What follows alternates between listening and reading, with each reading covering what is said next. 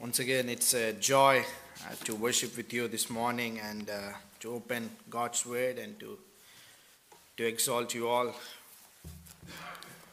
This is my second time here at Rubak. I remember while we were driving here that last year, the same time, we were here. For we are here for Sunday school and um, on behalf of CTC, and uh, I gave an update on what it looks like in India, missions and in India. And again, it's a joy again to come back again uh, to open God's Word with you uh, this morning. If you have a copy of God's Word, if you would turn with me to the book of Hebrews, or the letter of Hebrews, chapter 12. We're going to focus on chapter 12, verse 1 to 3. But for a better context, I would read, I would start reading from chapter 11, verse 39, continuing to chapter 12, verse 3. Book of Hebrews, chapter 12, verse 1 to 3. But for context, we'll pick up 39, chapter 11. This is God's holy, infallible, inerrant, and life giving word. Would you pay a high reverence as I read it to you? And this, though commanded through their faith, did not receive what was promised, since God has provided something better for us, that apart from us they should not be made perfect. Chapter 12 verse 1. Therefore, since we are surrounded by so great clouds of witness, let us also lay aside every weight and sin which inclines so closely, and let us run with an endurance that race that is set before us. Looking to Jesus, the perfect founder and the perfecter of our faith, who for joy that was set before him endured the cross despising the shame, and is seated at the right hand of the throne of God. Consider him who endured from sinners such a hostility against himself, so that you may not grow weary and faint hearted. Grass withers, the flower fades, but the word of the Lord stands forever. Let's look to God in prayer and seek his blessings upon this text as we're going to unpack this text. Long ago, at many times, in many ways, you have spoken to our fathers through prophets, but in these days, you have spoken to us by your Son. Lord, our God, as we come to hear from your word, we pray that you would bless this reading that we have just done, that you would bless us through the preaching of it to our hearts. Oh Lord, we pray that you would graciously convict us, that you would encourage us that you would cause us to see ourselves in all your grace and mercy through your Son, our Lord and Savior Jesus Christ. To that end, we ask this prayer in Jesus' name. Amen. Christian life is not an easy task. It often it is full of trials and temptations. And it is filled with a discouragement and a broken dreams and heartbreaks. And it is not an easy, joyful ride on a cruise control. Temptations are all everywhere. We, as followers of Jesus, we must always, at very least, we fall in our walk. So the question before us, how then shall we live a Christian life? I think that's what the author of this Hebrew encapsulates and gives us a solution here in chapter 12 after giving a profound a testimony of the Old Testament heroes of faith in chapter 11. Christian life is a race. Therefore, let us run in the faith. Therefore, let us run in faith. How then shall we run in faith? Answering that, we have these three verses. I have three main headings that I would like to draw your attention to this text. The first one we're going to see is encouragement. Take an encouragement from the witness. Look at verse 1, chapter 12. Therefore, since we are surrounded by so great clouds of witness, We are not alone in the race of faith. We are surrounded. That's what the author of Hebrews says. We are surrounded by the great clouds of witness. Look at the word, the connecting word between chapter 11 and chapter 12, the word therefore, which connects with the previous chapter, where the writer has listed the various heroes of faith from the Old Testament. And we see one name after name, one after another, one after another, who lived by faith. Look at by faith, Abel offered an acceptable sacrifice. By faith, Enoch walked with the God all of his days. By faith, Abraham left his hometown, returning and trusting his life into the God who is unknown, to the unknown land and unknown future. By faith, Moses led the people of Israel into the promised land, enduring the wrath of Pharaoh. By faith, judges ruled. By faith, prophets spoke. It's all, look at verse, if you look at chapter 11, not now, but when you get your time, or I guess you might, being in a Presbyterian, you get to know your Hebrews pretty well. If you look at chapter 11, it all starts with by faith, by faith, by faith, by faith. This man and woman were the people of faith who looked forward to the promise of God, trusted the God Often the picture is given that they are the spectators in the stadium cherishing on the runners who run the race. That they are in the grandstands of heaven cherishing us. But that's not what the biblical understanding of this text. It is not that they are the witness. So, what are they witnessing of? What are they testifying then? This man and woman of the Old Testament testified their words and deeds, their faith in God. In other words, the saints who surrounded us in the pages of the Bible are testifying the God and His faithfulness to His promises. Often, when we, we Christians become so difficult, when our lives are full of struggles and we find difficult to stay firm, stay standard, and it is natural for us to become discouraged. And in times it is easy for our faith to vary. The people who the writer of the Hebrews is writing are facing the, exactly the same situation or the condition they are in. They were Jews, Christians. Persecution has began. They were tempted, tempted to leave the, behind the Christianity and to go back to their old Jewish faith. This Christian walk is a difficult and it is a difficult. The writer reminds them, and writer reminds us, You're not alone. You're not alone. Look to the great clouds of witness. See their faith in God's goodness and His faithfulness. Today we are not only have the heroes of faith in the Old Testament, but we also have the prophets. Prophets like Peter, James, John, Thomas, Paul, we also have early church fathers like Polycarp, Athanasius, Augustine, Luther, Calvin, so on. Oh, beloved church, God is faithful in all their all their lives throughout the history, pointing to the singular factor. This is a great encouragement. God is true to his promises, which means that even in our Christian walk, there is never a reason for us to be given into discouragement. Whenever we find our faith wearing, we look back to the, the time and see God's faithfulness in our, in our lives and the saints throughout the history.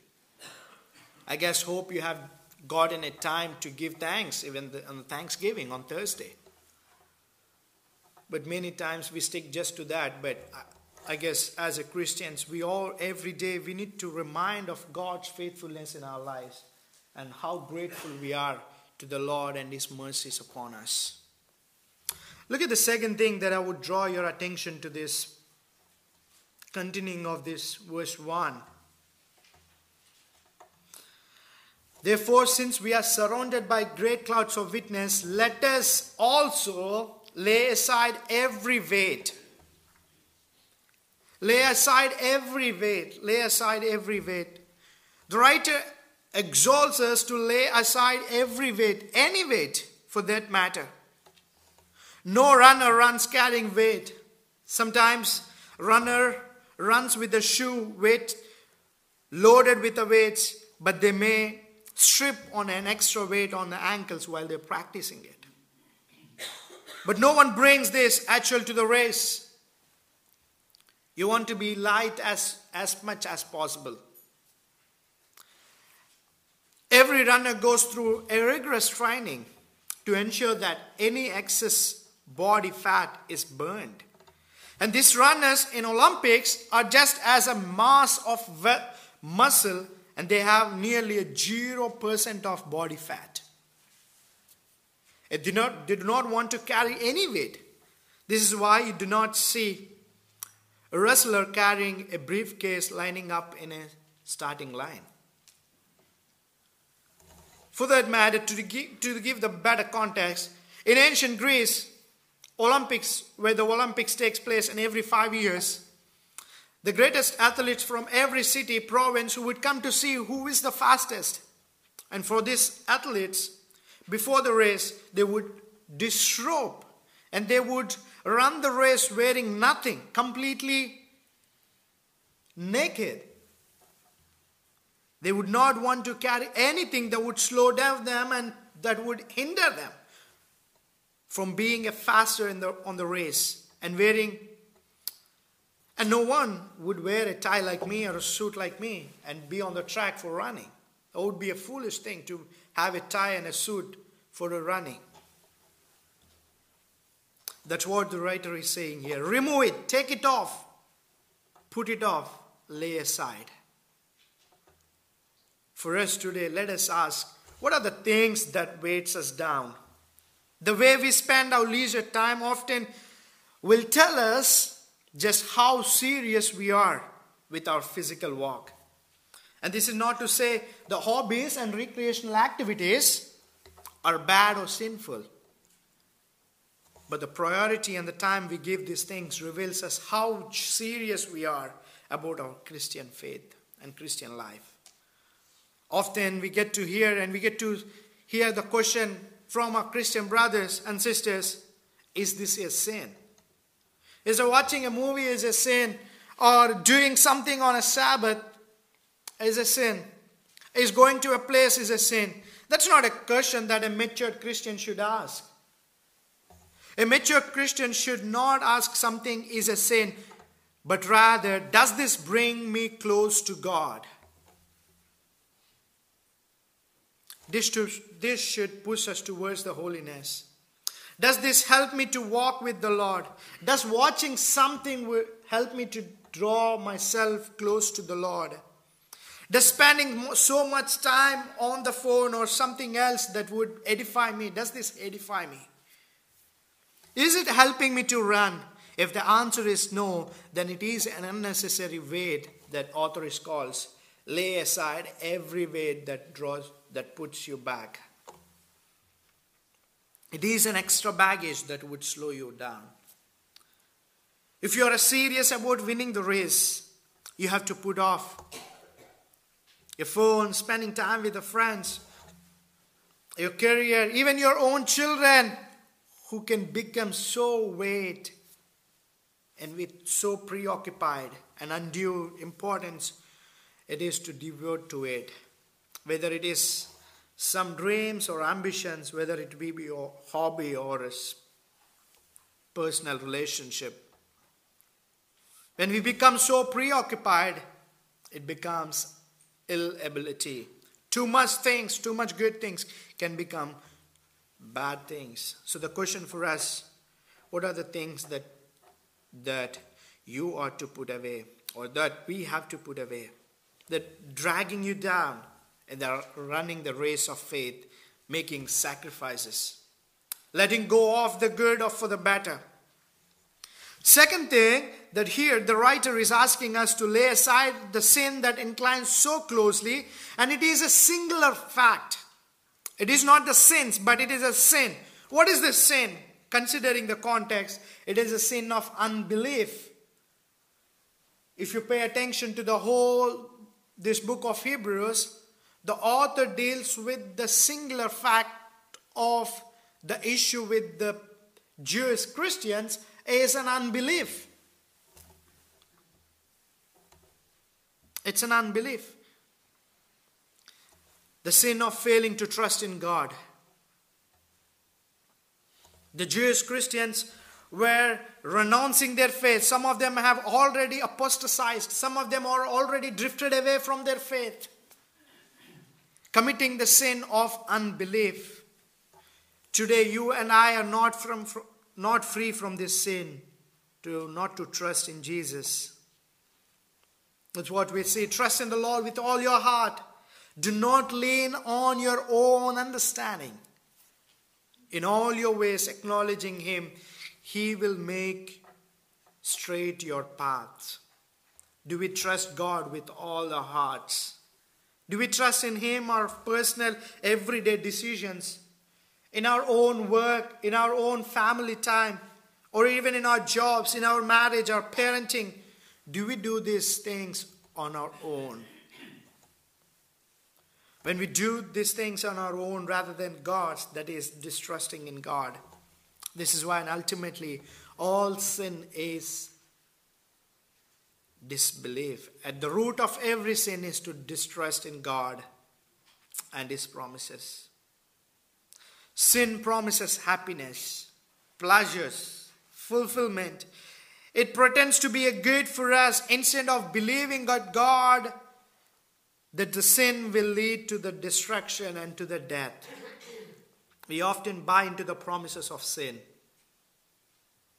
Every time we sin, we exercise unbelief in God's word and claim that we know what is better for us than the God Himself. If we continue to indulge in such unbelief, how can we continue to run the race, run the marathon of faith? I want you to draw attention to this, the verse 1b, the word here and rendered here so as clean solely, solely so that can be translated as a sin that is easily enshares or the sin that is easily entangles the picture is something that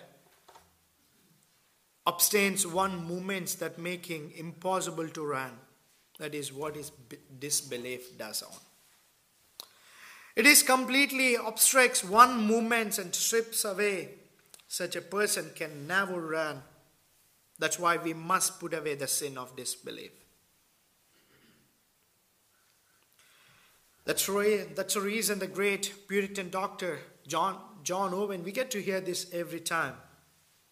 Best stated this truth be killing sin, or the sin will be killing you. Therefore, run the marathon of faith, lay aside every weight and the sin which inclines so closely. Sin comes on to track us down and it hangs upon us and it drags us down and drags us down and takes us out of the race. I'm not just talking about unbelievers, I'm talking about the believers because they are the ones that really run the race. The difference between believers unbelievers, unbelievers are so inclined to the sin. So they go after it, they love it, they welcome it. The believers finds that sin inclines to them. They want to get away from it, but still inclines to them. So the apostle here speaking particularly to the believers saying, if you want to finish the race, you have to lay aside everything that keeps you away from the race. Everything that hinders you. Therefore, certain things in our my life or in your life today that I purposely do not want to makes us to slow down our race. I think we need to put aside. And that hinders you and you have your own things. You can fill your own blanks. What hinders you? What weights you down?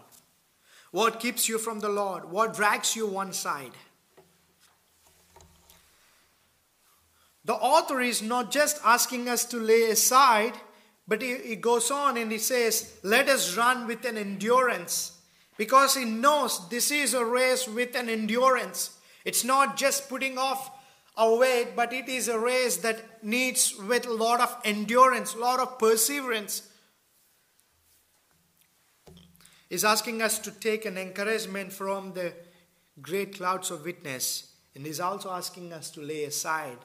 And the third is also asking us to endure.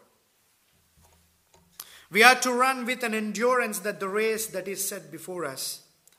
The race is already set before us. Every Christian has to run the race. Jesus has already ordained the course that has marked out for us. So, what a great privilege it is. So, we may do not run this race, yet God has called us to partake in this competition for the prize, and we are called to the Christian life. Oh, well, a Christian cannot say, we do, I cannot run. I cannot run. To not to run is disqualified. We are called to run. Not to walk, not to jog, but to run. But to run. To a constant, making a constant progress. To keep moving, to keep pressing on. And how shall we run? We must run with an endurance. Run with a perseverance. Run with a patience. I remember running in my high school. I was never, never a good runner with 100 meters and 200 meters. I was at least good in the marathon because I get to take breaks. But in the, in, in the sprints, you just need to make yourself so fast that you need to finish the line as quickly as possible. But often, the first laps, this sprinter would take lead. However, in the last couple of hundreds of meters, they would they would make it very quickly out of stream, and only see us, a long distance runners, overtake them one by one. So the race before us is not a 100 meters dash, or it is not a sprint that lasts for few seconds, but no, it's a marathon. It's an exhausting, it is a long race of endurance that will test us, every runner's character, stamina, strength that requires strategy. Often you see Christians who are full of fire when they come to the faith for the first time. And they are so passionate, full of energy. However, quickly they run out of the stream as the days go by. Maybe that's you sitting here in the Pure Acts today. He reminds us the Christian life is a, a race of endurance. How many people do you know who have started so good in their race, but now they are aside of the track, resting? Christian life is a one of the endurance. The word here is translated the word race here. Let us run with the endurance, the race. The word race here it's a Greek word that gets the same meaning from the English word called agony. That's right, it's an agony. It is derived from the same very word which appears in 2 Timothy 4 7, where Paul says, I have fought the good fight. Again, translated as a fight here. And you see, this race is not an easy race, it is a wrestling and it is a fight. The race of faith we are called to run is one of the search agony. It requires sweat, blood, immense dedication to run. This race is not for a faint heart. It is not for a weak. It, is, it takes the character to run and it takes strength to give to endure to run this race. Christian life is a race it's a race, and Christian life is an enduring test. And Christian life is a long relay in running race that every runner needs each other. And it is a serious race. It is a race that involves fighting a good fight for the faith. And it is a race that sets the life and death before us. And it is a race that miss that which must perceive and we cannot step off the racetrack when we are tired. We have to struggle and we have to run the race on and on and on and on to the finish line. That means we need to run the race steadily, diligently, actively every day by the means of grace. By reading and by searching for the word and hearing the word and by personal and intercession prayer, by reading of a good liturgies, fellowshipping with the saints, keeping the Sabbath. It all means we must be faithful and act, active and habitual.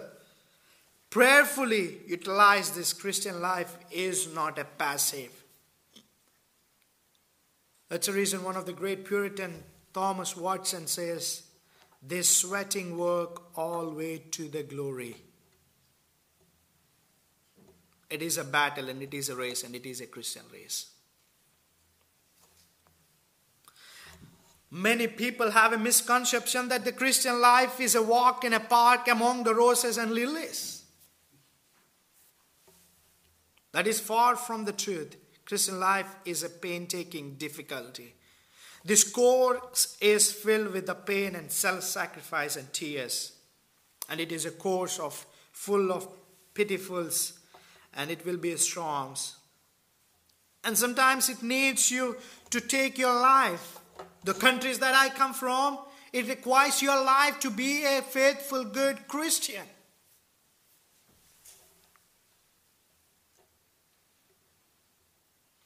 There will be times when you'll be disgraced and doubt if it is worth, and there will be a constant temptation to quit. However, we are exalted to endure, to perceive, and to see how many times the word endure here in just in this text has been used. Let us run with an endurance. Jesus, for whose joy has set before him, endured the cross. Consider him who endured from the sin and such an hostility life. Endure is a key word here. How many times have you promised yourself for spiritual endure? Maybe you may be made a promise to stick to something that every believer has to take every Christian or every man, they, he takes a resolution on January 1st. I remember growing up as a kid. Every year I used to come up with a resolution on January 1st. And by the end of the month of January, I don't remember what resolution I made it by myself.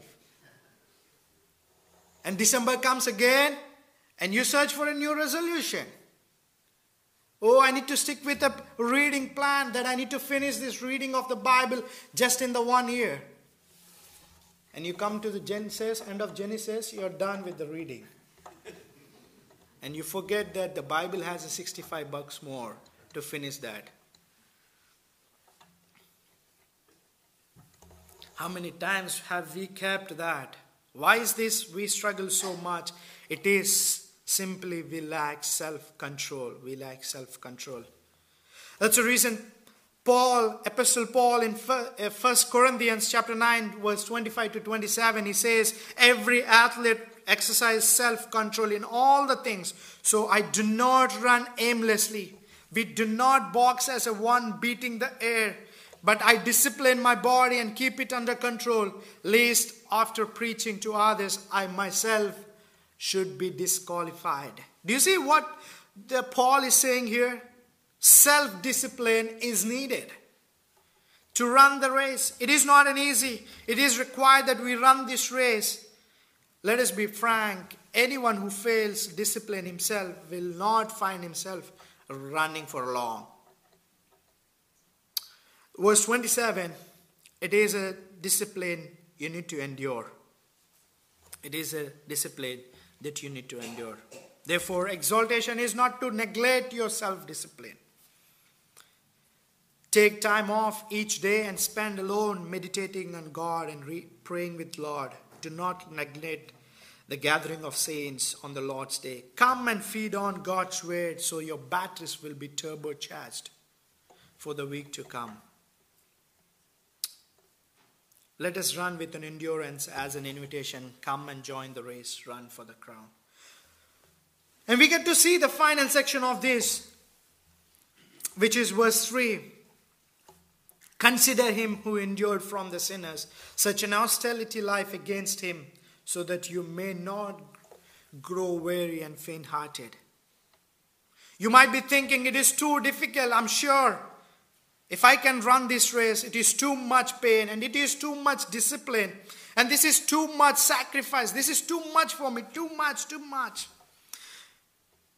But look at verse 2 that it says, looking to Jesus, the founder and the perfecter of faith. Look at that. Author gives a solution for us. Look to Jesus. Keep your eyes fixed on Jesus. The writer in the previous chapter mentioned the names of numerous saints, and he could have asked us to look to any of them. Look to Abraham, the father of faith. Look to Enoch, who walked with the God. Look to the prophets who suffered for righteous sake. But no, he gives us someone better than us, better than them. He gives us a greater solution for us, which is he gives us the perfect example, which is the Lord Jesus Christ Himself. Why Jesus the superior? Because He is the author and the perfecter of our faith. Isn't that so amazing? He is the beginning and end of the Christian life. And He is an Alpha and Omega of our faith. Is not only the book end of our faith, but is also the subject of our faith. Therefore, we look forward to finish the line where Jesus, the author and the perfecter of our faith, the finisher of our faith, waits for us with a crown in hand to give to the victorier. But the example of Jesus is much more than this. The next verse, it says, that we just read, verse 3, it says that he ran the race, who for the joy set before him endured the cross, despising the shame, and seated at the right hand of the God. Look him. Consider how Jesus ran with an unlike of others. It is so difficult, painful, but unlike us, he had no one who had run the course before him. He had no example before him. There was no great clouds of witness for encouragement. He was all alone in his trials. He was a man of sorrow. In the garden, he pleaded with the Father, Father, remove this cup from me. He knew the pain that he would face. He knew he would be married beyond the recognition that man would hide their face from him. And he knew he would be lifted on the cross, held by the nails that bore into his hands. He knew he would go through the hell. Literally, at, at, at, he says, Not my will, but your will be done. He runs the race set before him.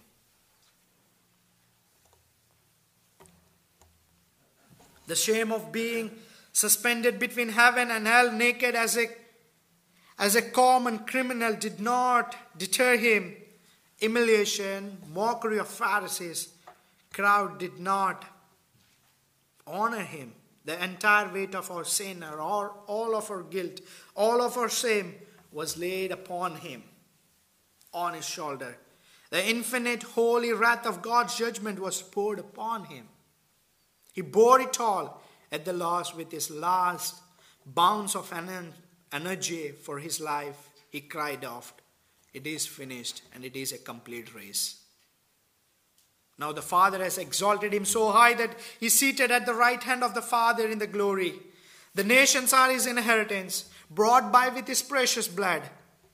At the Gethsemane, Jesus could have thrown it in the towel and said, This is too much for me. Is this is too much sacrifice. Is it too much a loss and this is too much a pain? If race was too difficult, it was his race and he finished it. How could Jesus endure so much? Because we are looking forward to the joy that was set before him. We were looking at the reward of his suffering. Behold, the suffering is borne, the cross endured, the same he despised. But look at verse 3 it says, Consider him who endured from a sinner such an hostility against himself. If you take your eyes off Jesus, the author and the perfecter of faith, you can be sure that you will your faith that will shrivel up and die very quickly. Remember Peter. He was doing so great, walking on water so well. He had eyes on Jesus. But the moment he took off from the Jesus and looked at his surroundings, he began to shrink. So when you're thinking of giving up the race, when you're disgraced, saying that expectations of Christian life is too much, when you're down, broken by your failures and sins, when your doctor has a bad news for you, when you suffer and the people ridiculously against you, against because of your faith, when your prayers seems unanswered, remember Jesus looked to our champion who went through this and who set joy before him. Take a comfort and looking at Jesus, you will find grace, the grace completely satisfied for us to run the race. How do we apply this text for us in this today, hearing this in a 21st century and running the race without trials and without temptations? I got three applications, but I would not go at it, but I'll try to wrap it down very quickly as I can. The first one this is our call as a Christian. Challenging the race of life of faith, notice what kind of race we run. It is not a short sprint. We will not finish it with a reckless burst of energy. It is a long distance race. Our great virtue is not speed but perseverance.